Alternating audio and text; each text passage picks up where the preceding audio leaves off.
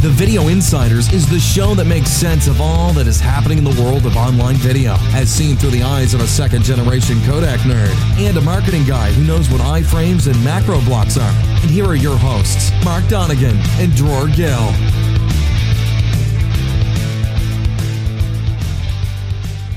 I would like to invite James Cahall to the show. And James, welcome. Thanks for joining the Video Insiders. Cool.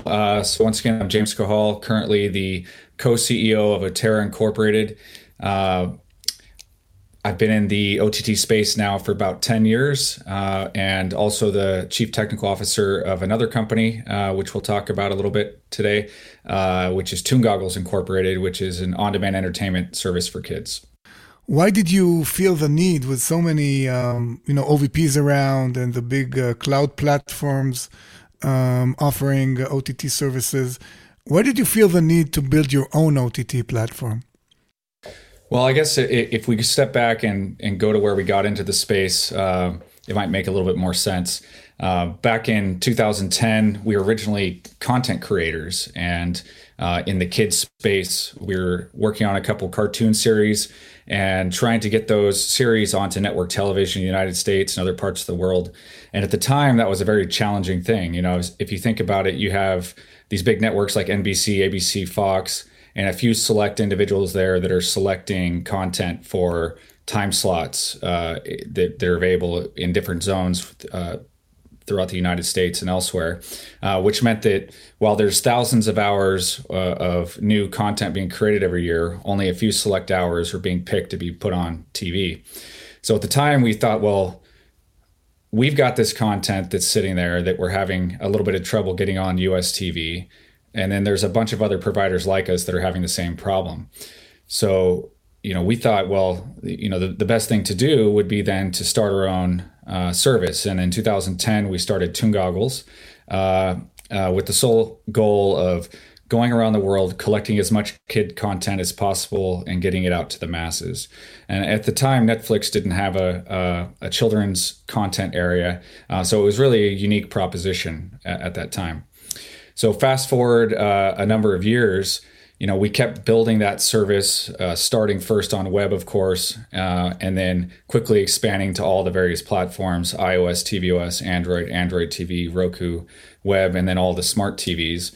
And as we got into 2015, 2016, we saw that there was a lot of opportunities to launch services similar to Toon Goggles, but in different niche genres. And the question came to us, what would we do to be able to do that quickly and affordably? The idea of starting from scratch again on every single OTT service just wouldn't be economical. For Toon Goggles, for example, millions of dollars were spent to build that service over a number of years. And we didn't know if any of these niche services would be successful or not. So between 2016, a little bit later, we decided to start over, build everything from scratch with the sole purpose of saying, how would we do this if we were going to be building an infrastructure that was designed to run 100 OTT services? And how would we be able to maintain those in a way that didn't require a humongous team, something that we could build quickly, adapt to different services, spin up an OTT service to see if it could be successful, and if not, spin it down and move on to something else. And by 2017, we had gotten our first product together and launched OTTera, and have been building on that continuously since then, and building out more and more OTT services, today powering 24 OTT services with over 50 million users worldwide. That's amazing. One of the things, James, I really like about, you and the company is you guys are technologists, but you're also entrepreneurs, and I think sometimes we see it's easy to get really excited about building cool things, engineering, solving problems where, and we're all technologists here, so we all get excited by that. But at the end of the day, there has to be kind of a business behind it. And the fact that you're powering 50 million viewers, in other words, there's like a real business behind this. And it was even built off the, I don't want to say the back, more like the foundation of Toon Goggles, which, Toon Goggles, I think you glossed over this, but wasn't Toon Goggles really one of the first AVOD offerings, kind of the freemium offerings in the OTT space? Yeah. And I think that's what you're sort of touching on the business side. When we entered this space, the model was Netflix had a SVOD solution. Hulu had a free solution with advertising, and then YouTube existed, and that was it. There really wasn't anything else at the time. And so we originally launched with a X number of free episodes of shows, and then everything else was behind a paywall. We quickly learned that did not work for the kids space. They're, kids don't have credit cards, as you know. Most of them don't. And some have access to their parents' credit cards and spend hundreds of dollars on games, but most of them don't. Yeah, you must know my daughter. So. That never happens in my household. Yeah, exactly. Yeah. So Stephen Hodge and our team quickly saw that we had to enter the AVOD space. It wasn't going to be a winning proposition if we didn't. And I believe we entered the AVOD space in 2012, and we haven't looked back. So the model, has been ever since free with advertising, the ability to upgrade with a subscription. So we call it freemium. And that model we found has been, extremely successful for niche services. There has been a number of other companies that have tried to launch SVOD services over the years in competition with Netflix and others. And the idea of launching a brand that's not very well known, doesn't necessarily have a huge content library, strictly as SVOD, just hasn't proven to be successful. There's been only a few very select companies like Crunchyroll have been successful in that space. Sure, and that's because their content is so specific and so niche, right? And also, Crunchyroll, they haven't tried to expand beyond anime. And, I think too many people, they kind of get a little taste of maybe success and then feel like, oh, well, if we offer, this genre and that genre and it usually doesn't end well, unfortunately. Yeah, I very much applaud the Crunchyroll folks for what they're doing, because that tendency to want to say, oh, we're going to become the one size fits all. Then all of a sudden you don't become one, you don't fit anything. And right now they really fit that anime market. And in my mind, the world is looking at this as the OTT space is Netflix, Disney Plus, Amazon, and Hulu. And that's it. And that's just looking at it from a perspective of the only successful companies are the companies worth $20-50 billion. But you have these other companies like Crunchyroll. I don't know their exact valuation right now, but let's just say there's these companies like Crunchyroll that are $100 million companies, $200 million companies. Is that still a successful company? In my mind, very much so. Well, so walk us through the components, the parts of your platform, and, tell us what's there. Yeah, so OTT is really interesting because it's got a lot of moving pieces, maybe more so than most applications or things that you might see on phones or TVs. At the heart of it, obviously, is video, and there's one of the big pieces of that is content ingest and delivery. So the typical thing is we start with some high bitrate mezzanine file, go through some transcoding process. Package those up into different adaptive bitrate delivery methods such as HTTP Live Streaming, MPEG Dash, Smooth Stream, apply any security that's necessary. So things like Apple Fairplay, PlayReady, Widevine Modular, and then put these out on the CDN for delivery, often with even advanced things like tokenized CDN and everything for additional security measures. Apart from the content ingest, we build our own content management system. This is where we hold references to the content and metadata, the users that will be using the service, along with any permissions and different things like that. The analytics system that we have to track the daily usage of everything, commerce, if subscription is involved, the ability to manage advertising and doing any targeting or putting specific ads on different platforms. And then, of course, other things like reporting, A/B testing, anything under the sun. So it's sort of the central place where our clients and ourselves operating our own services, go in and manage everything on a day-to-day basis. So that from that side, that's sort of the content exists, it sits somewhere, we can configure it. But then, of course, there's the how does that get out to the end user? And that's where we develop native applications for all the various platforms. So again, iOS, tvOS, Android, Android TV, Roku, all the smart TVs, including ties in webOS, everything else, and a web player. So those sort of centralize the core features that we build. And then once we have those, then we just determine, the typical thought about an OTT service is it's the applications that people consume, like Netflix, but there really is a much bigger scope to it. The content gets distributed to third parties, things like the Roku channel. Some content gets put into linear streams to go out to things like Samsung TV Plus, LG Channels Plus, and then we do various deep integrations with search and things like that on different TV platforms. So there's a lot of ancillary pieces that go into making a successful service versus just building a functional service. I came personally, before I got into the OTT space, I actually had a bachelor's and master's degree in aerospace and worked for Lockheed Martin for 7 years. And that was a company with 100,000 employees. And it seemed like whatever you wanted to do, you could do because there was always resources and money for it. But there was a lot of waste and bloat. And so when we started the companies that we made, we looked at it from a standpoint of what can we do with the minimum amount of resources to get the maximum impact. And so everything has always been designed from the idea of keep things as simple as possible, keep things as modular and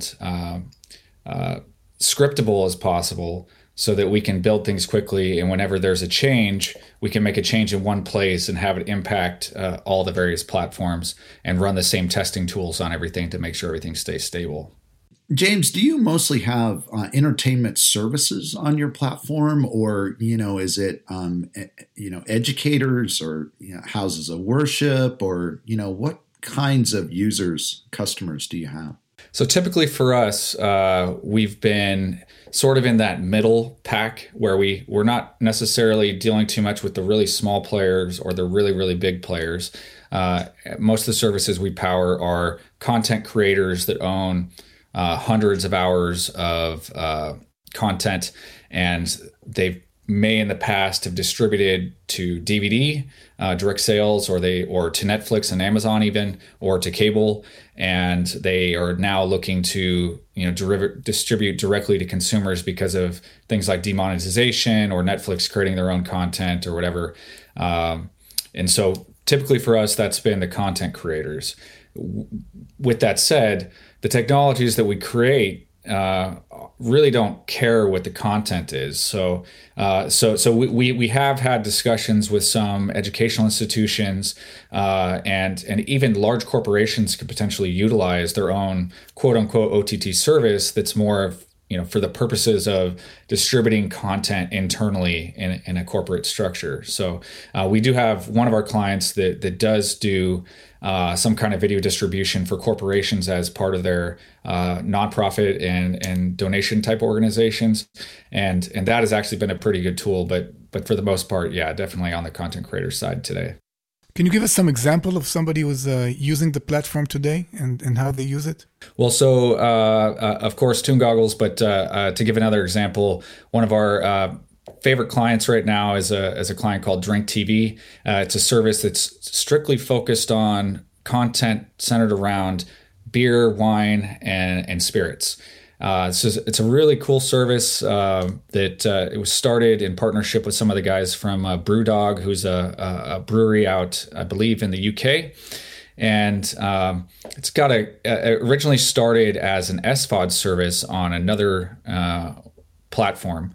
And they had that scenario that I was discussing earlier, which was they have this niche, it's unique, and there are obviously people that are interested in it, but the brand is just not well known enough, and they weren't having the success that they wanted on the SVOD side. Modest, but not great. So they came to us saying, look, we need an AVOD solution that also supports SVOD. And we had a perfect fit for that. And that was where we could go in, rebuild their services onto our infrastructure. And now they've been able to launch with a much larger audience and getting more usage. And it's really been a success story for them, especially on the smart TV side, because previously they were only able to target mobile phones and a few select TV devices. But we've seen typically that, 60+% of the usage on OTT is on smart TVs, which often gets neglected. Most of your users, have they come from, homebrew platforms that they kind of cobbled together themselves, or did they come off, other alternative big OVPs where, the costs were just, kind of too much, or, there's too much functionality, or, whatever? Where do they come from? Right. So we have a little bit of a mix, which I'm not surprised. But we have, say Toon Goggles, which was its own homebrew thing that we've rebuilt. Right. And now it's far from homebrew. Right. By the way. Yeah. At this point. Right. And then we have some other providers like Drink TV that were on some other OTT solutions they just didn't meet all the needs that they had.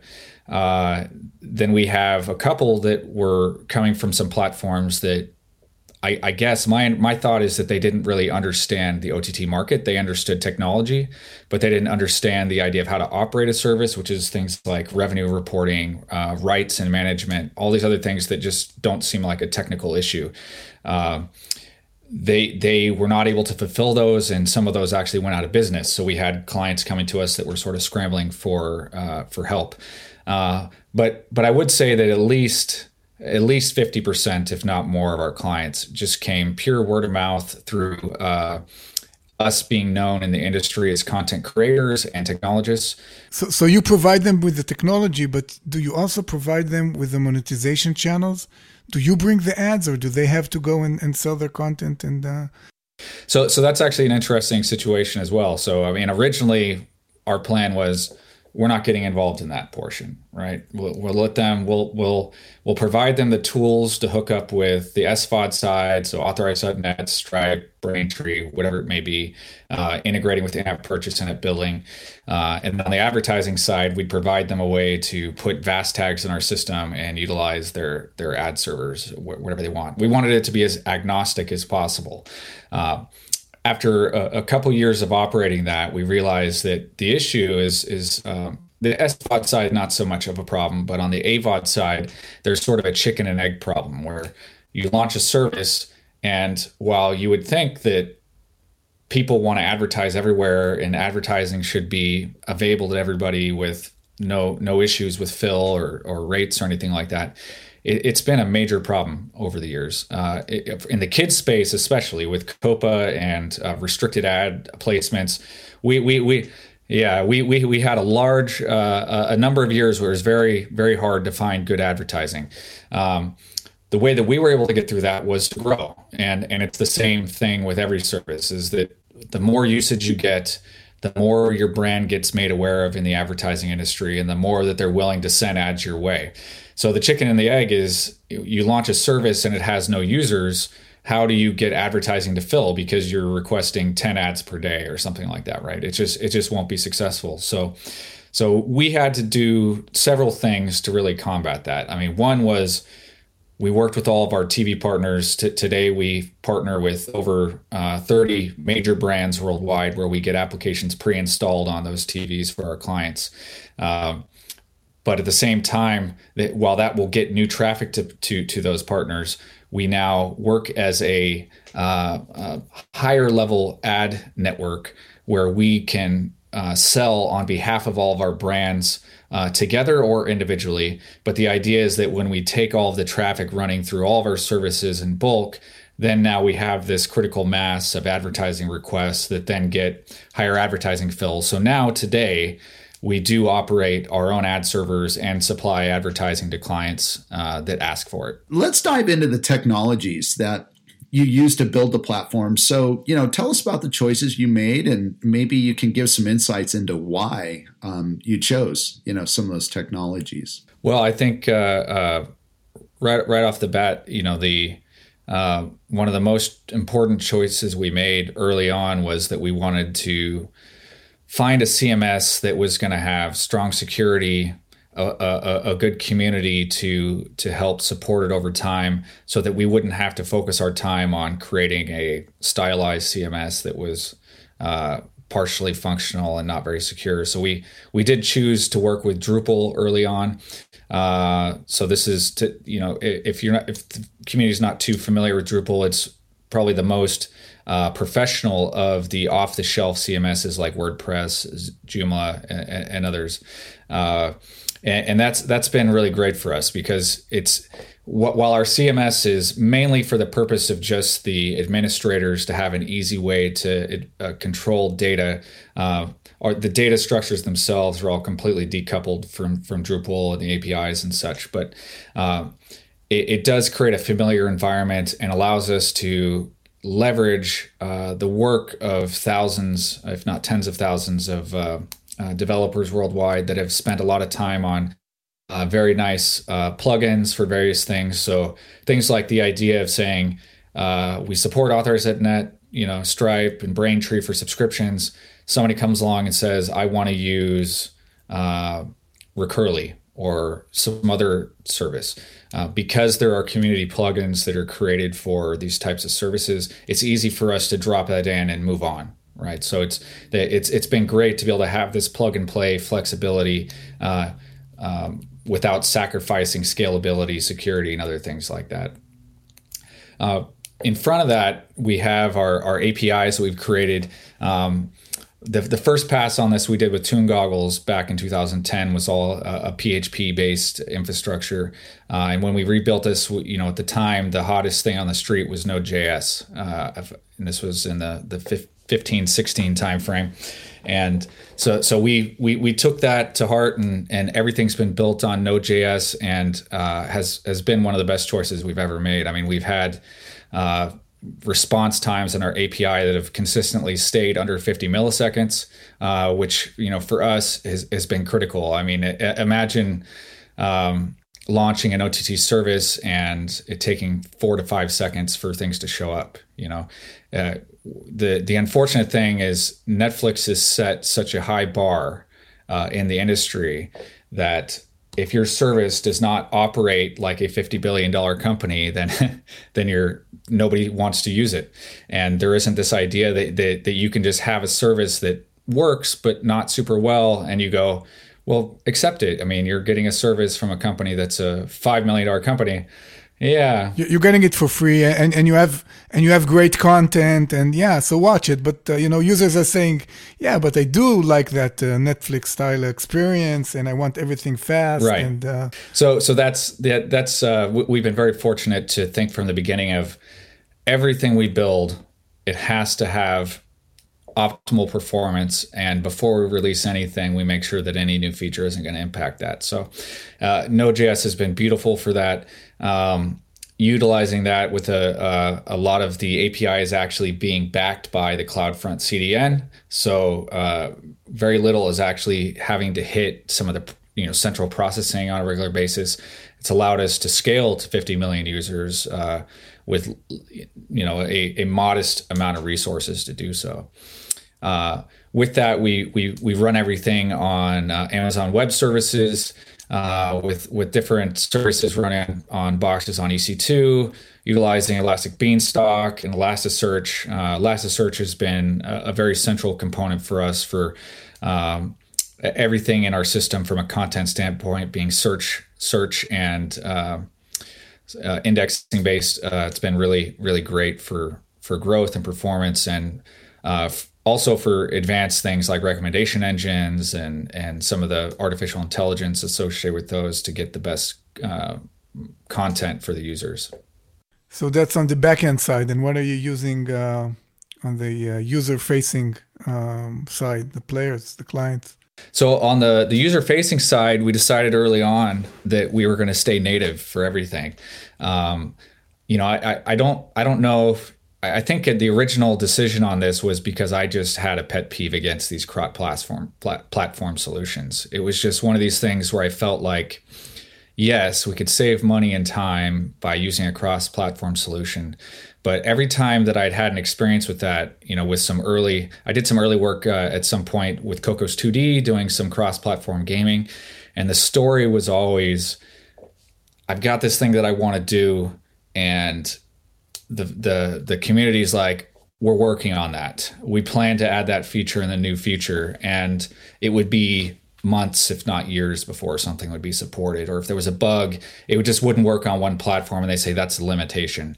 And, you know, frankly, that just wasn't acceptable for us. Like, we wanted to have optimal performance on every platform. And so the choice was, we build everything native on every platform.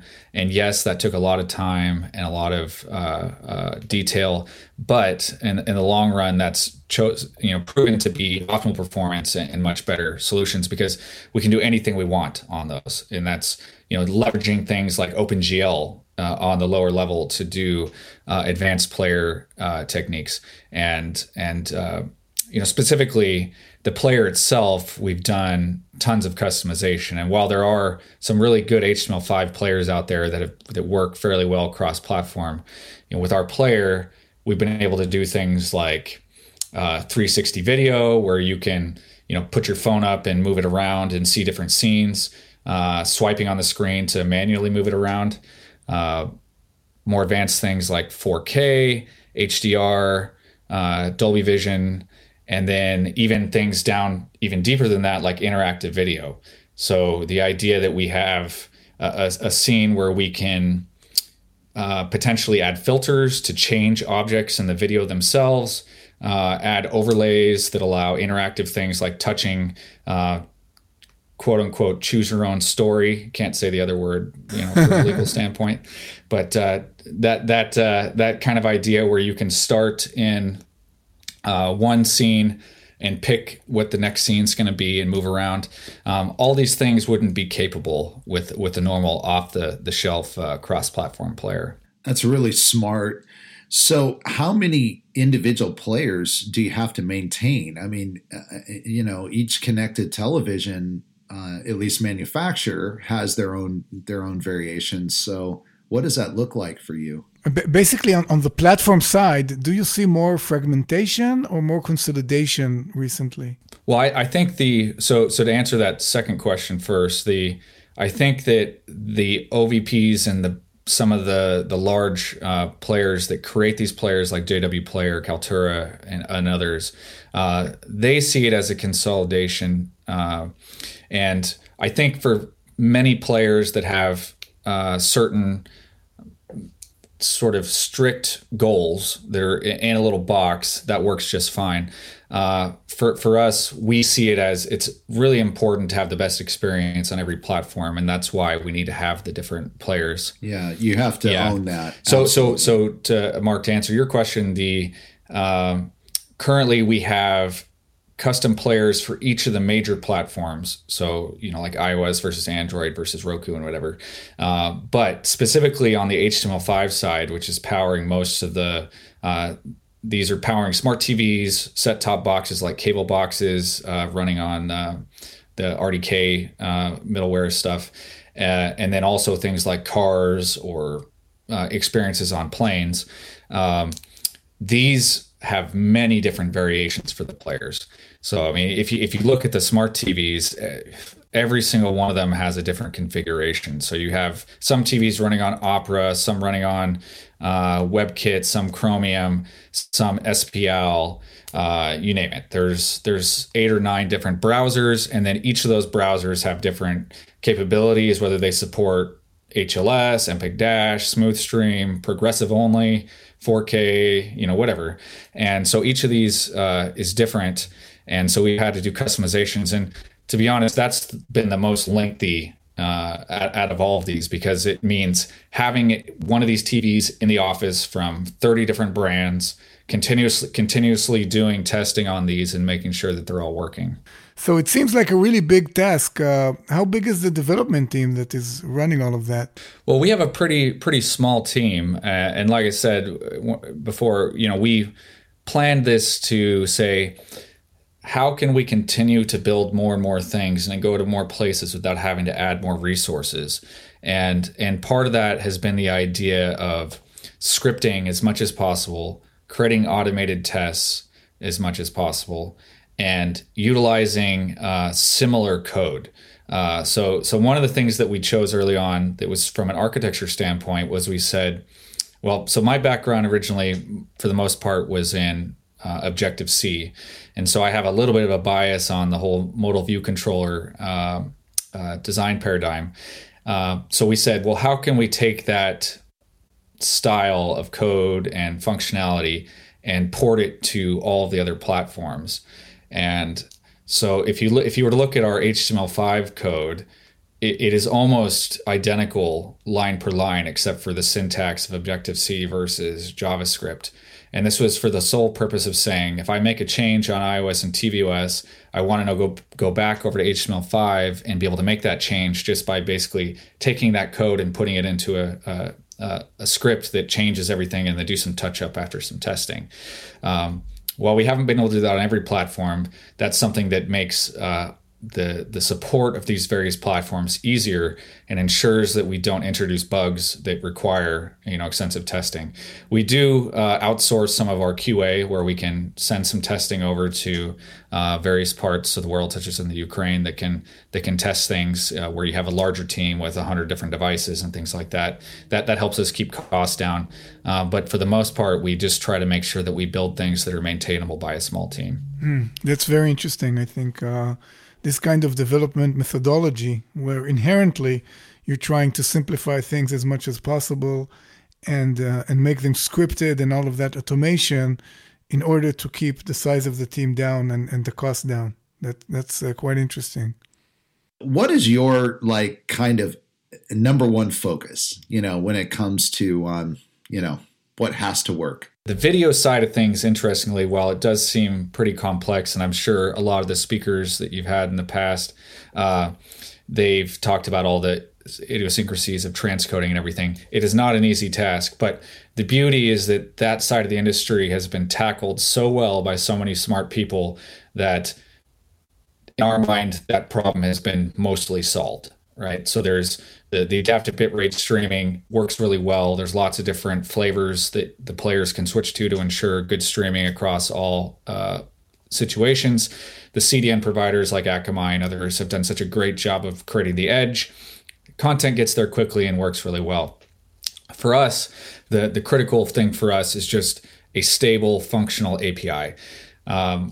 Our applications themselves are designed to be fairly dumb, quote unquote, right? So the apps have these controllers that basically they say, I can build a view that looks like this. I can build a row. I can build a screen. I can build the objects that go on that screen. They can do certain things, from playing video to doing interactive books and games to recording to whatever it may be. But all of that is completely API driven. So when I launch the application, there may be some things that are baked into it, such as artwork and colors and fonts, but everything else is completely said. The server says, this is the section that I want to show. These are the rows. These are the screens for informational things. These are the forms for login, contact, whatever.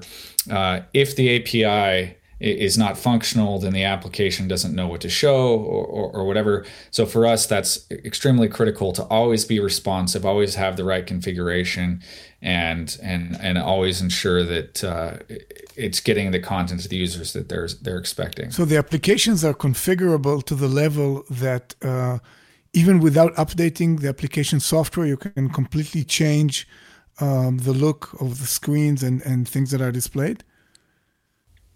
Absolutely, yeah. So just to give you an example, we could have one service that, they launch it, it's out in the public, it's in people's hands, and it looks just like Netflix.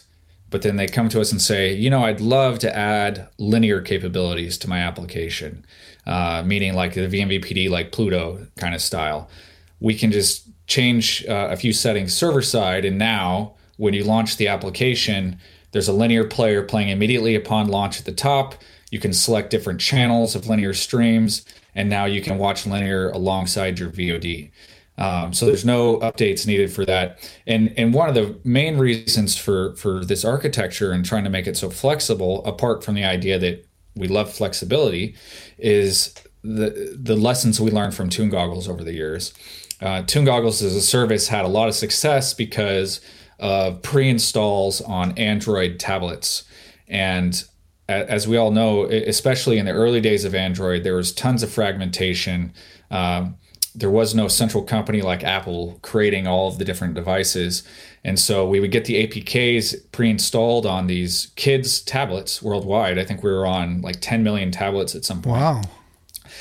These we'd launch an application, there'd be a change or a bug or some feature we wanted to add. And we would try to get these APK updates out to the device manufacturers, and it just wouldn't happen, right? We'd give them the APK.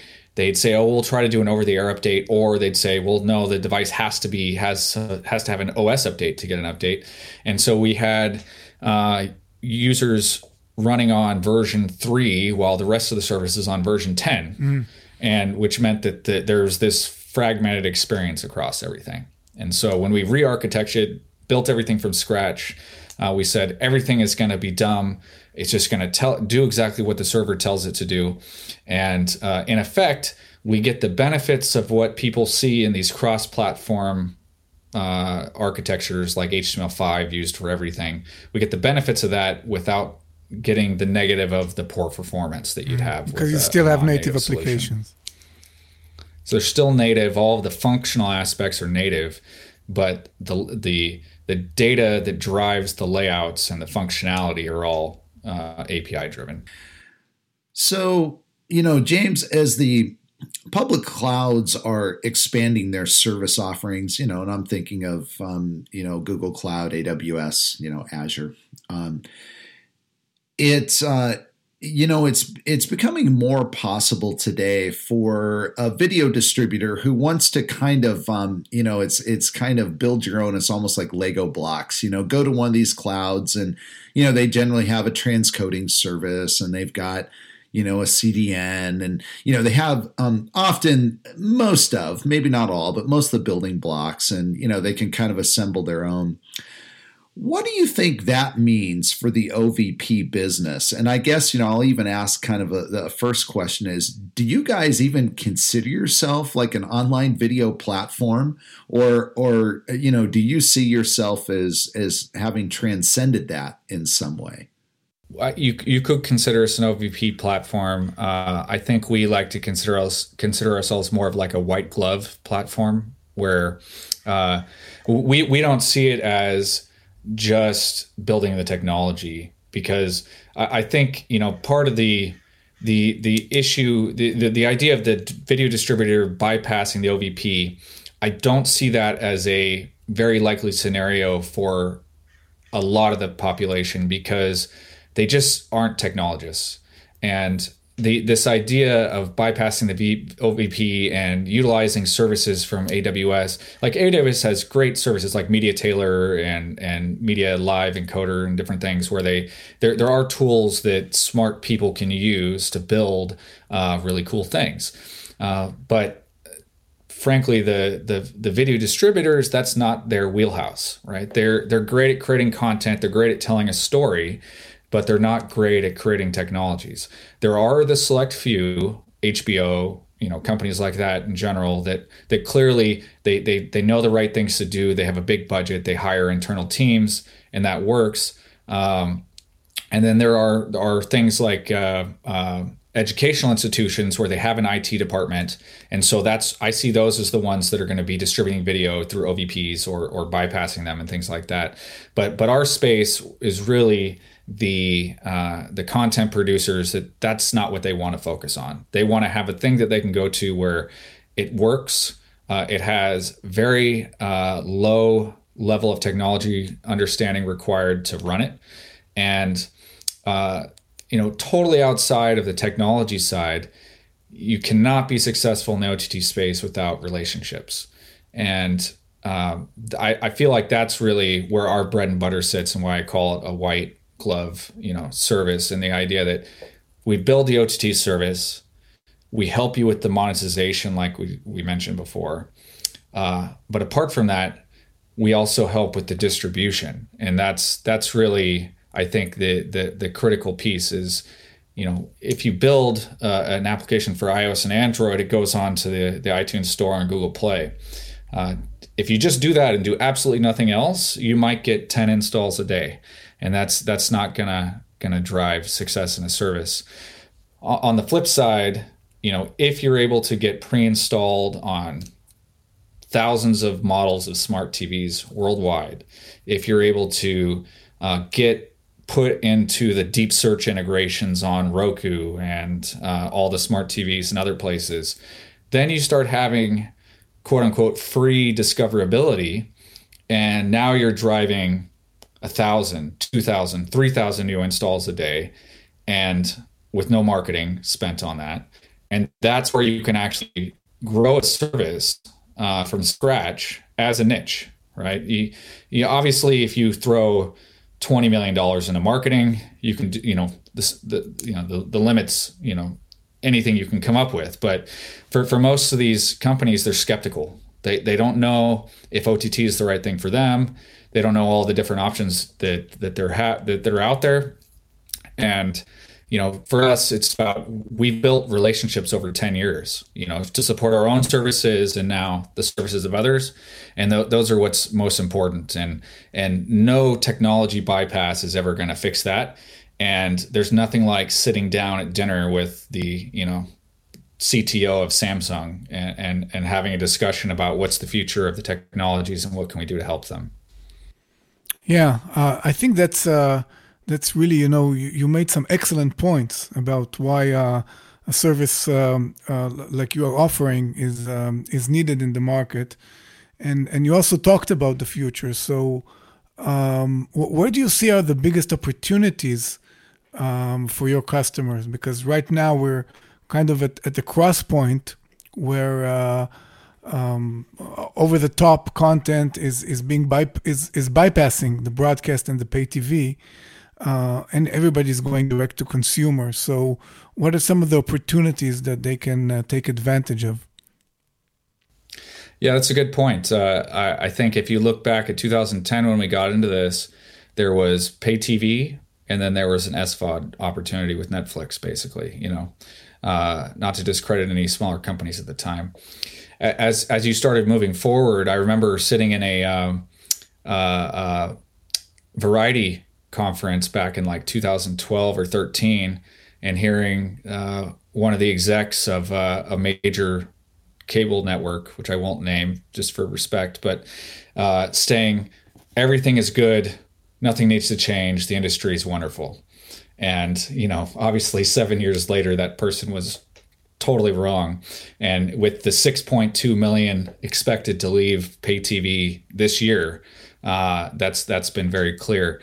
And so the TVOD everywhere opportunities, the TV everywhere opportunities and the TVOD opportunities that were pretty popular for a period of time, such as Vudu and others, those are starting to decline. The SVOD space is very, I think, controlled at this point by the large players. Mm-hmm. And getting crowded by more large players entering. Exactly. Yeah. And so I think at least if you're in the general content market, saying we have content for everyone, that SVOD general content market is locked. I think unless you're going to enter with a $50 billion budget or whatever it is that Disney Plus has said they're launching with, you know, you don't have a chance in that space. So for us, we see the biggest opportunities in the freemium space with ad supported models, with possibly subscriptions to remove advertising or reduce advertising. I think Peacock is probably a good example of somebody going into that space, and I think we'll have some success with that. Again, they're sort of a all content size, you know, thing, so we'll see how successful they are. But for the niches, that definitely that freemium model is going to be important. But past, I think, where we are today. To be successful in OTT, I think we need to shift to a more full scope, 360 experience community environment. Because today, Netflix, the king of OTT, is really a lean back experience. There's nothing special about it necessarily, just good content and it works. What we are seeing today, which is a little bit different, is some of the players entering like Pluto and Stir and Samsung TV Plus, where they're taking a lot of the traditional style of the VMVPD that we have, you know, cable and satellite and such, where you have channels and the EPG guide. And they're flipping that on its head and saying, well, we're going to offer you that same experience, but completely free. So completely ad supported, completely free. And Pluto, I think today is the sort of the leading player in that space. But, you know, the next step is to say, okay, well, we have everything we learned from AVOD and freemium. We have everything that we're now learning from the VMVPDs. What can we do to merge those together? And so we've built technologies now that where we have a VMVPD capability so that we can stream content linearly immediately. This allows our clients to monetize right away. It gets users into content right away. And we see it as a very good discovery tool to allow you to find other content that you may want to binge later in a VOD scenario. So for instance, if you turn it on and you drop into episode 6 of season 4 of Game of Thrones, and you've been living under a rock and never seen Game of Thrones before, you're going to say, well, where's the rest of that? Where can I go and watch it all? And, you know, the Pluto experience today doesn't really lend to that. And so we see a big future in saying, let's let people watch how, when, where they want. And so we'll give them opportunities to explore content when they just want to lean back. But then when they want to dive in and go more into it, they can. And they can do that directly from the linear channel. Right. So they can go from the linear channels and then within the same applications, dive into the VOD and find associated content, find recommendations. And ultimately, we see this as a way to drive more and more usage within applications. So apart, though, from just the VOD experience, I think what these OTT services are lacking today is that full community, which is the idea of saying, you come here for video, but we can also move the social network into that experience. We can have podcasts in that experience. We can have blogs in that experience. And so I liken this sort of to the old BBS, if you know, I guess it shows my age a little bit, but the BBS forums back in the 90s, where they had these great communities centered around, say, the gearheads, people into cars or whatever. And, you know, for the really niche services we have, like the Drink TV one that I mentioned, like, I don't just want to watch that content. I want to go in and talk about what was my favorite beer that I had this week, or what I was homebrewing and I was trying to make this recipe, like having a discussion about it, right? Why not have that in the same experience that I'm watching my content in, and then have discussions about that content? And so I think that's a piece that's really lacking in the industry. We're moving forward with that, and we see that as a big opportunity in the future. That's really interesting. So instead of, you know, let's say I'm watching a piece of content or I'm watching this Drink TV channel. So instead of going to Facebook and finding their Facebook group or going on the web and finding their forum, I have everything inside that player experience, inside the app. So I can access all the different aspects and as you said, really create a community around the content with all the interactive features that are expected from the community, such as a social network or podcast or blog, and get this holistic experience within the app. I think that's really amazing. I think it's a great vision. And I think there's really two reasons for that. One is what we've seen with Facebook over the last couple of years. And I guess it's probably not that new, but they're changing their algorithms regularly. And so you have these companies that have a Facebook page that has 10 million followers, but they make a post and it's only getting to 5,000 of those 10 million followers, or maybe it's something bigger than that, but it's a very small percentage, right? And so if you want to reach all of your followers now, you have to pay to reach your followers. So That's just another cycle. I understand that that's Facebook's business model and they need that to survive. But for these companies, like if they can bring their discussions into their own ecosystem, they now, quote unquote, own those users, and they can help provide an experience that's really tailored to that. There's this concept that I don't totally agree with that's happening today, which is what Apple TV is doing. It's what some other companies are doing, and they're calling it like the super aggregator that's trying to take content from all these different services and put it in one place so that, users don't have to go to different applications to consume content. While I understand that from a conceptual standpoint of, yes, that's sort of a nice thing to have, what it ends up doing is doing the same thing that Netflix has been doing all along, which is, I have an experience that has everything under the sun, but I go there and I often don't find anything that I want because there's just so much to choose from, so many different varieties. I mean, I love Netflix. It's one of my favorite services, but sometimes I go there and I just have so many choices. I have this paralysis of trying to choose what I want to watch. You get lost. Right. So, but for the things when I'm really in the mood for a specific topic, I'm big into documentaries, things like that. I want to go somewhere where I can just find purely documentaries. I want it to suggest things based upon my micro-targeted reasoning of like, I like documentaries that are period piece documentaries, right? And so it shows me stuff based upon that, not just necessarily a bunch of other fluff. And that's just, it's gonna, as much as it is annoying to maybe go to a different experience every time that you want to have something different, having that targeted experience, I think, is really, really valuable. Well, James, this has been a fabulous interview. Thank you for coming on and sharing, the story, your journey, the insights, and we wish you the best of success, as it's really amazing what you guys have built, and we're going to be watching you closely. So thanks again for coming on the Video Insiders. Thanks so much for having me on the show. It's been a pleasure, and hope we had some valuable things to lead to the community here. Definitely. It was very valuable. A lot of insights. Personally, I got out of this interview. So thanks again, James. And thank you to all of our listeners. And we'll see you in the next episode of The Video Insiders. Thank you for listening to the Video Insiders Podcast, a production of Beamer Limited. To begin using Beamer's codecs today, go to beamer.com/free to receive up to 100 hours of no-cost HEVC and H.264 transcoding every month.